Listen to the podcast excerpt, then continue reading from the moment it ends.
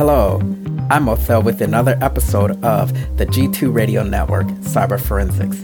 In this episode, I'm going to be talking about company owned, personally enabled, or COPE.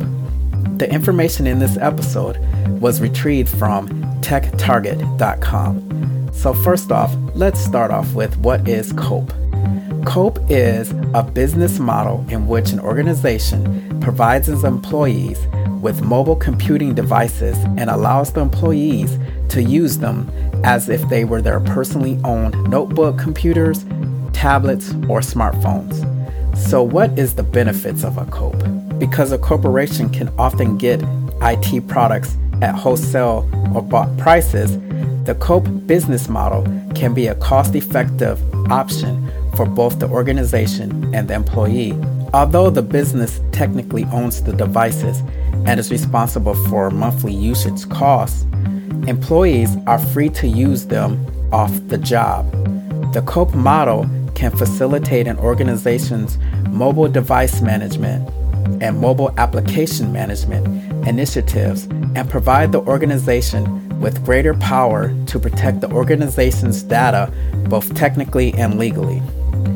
Because the organization owns the COPE devices and the line of service, it also has the power to select which vendors to work with and which device models and data plans to provide. Both the BYOD and the COPE models reflect an ongoing trend toward more fluid boundaries between personal and work related usage of technologies. COPE can also simplify technical support since the organization is only supporting specific device types and operating systems. In contrast, users in a BYOD environment could be using almost any type of device. Another advantage of COPE is that the organization can mandate that devices run specific operating system versions and device configurations. This can also go a long way towards helping to keep the devices secure and addressing any vulnerabilities.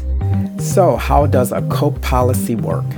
A COPE policy usually states that the organization will supply the end user with the device, pay for the mobile network service, and support the device, while making the device available to the user for personal use. However, the organization should make it clear to the end user that the device is primarily intended to support business operations and business related functions always come first.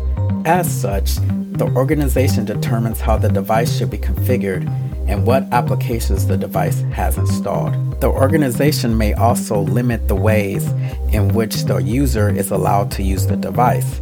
For example, an organization might prohibit the use of certain applications that could prevent security risks.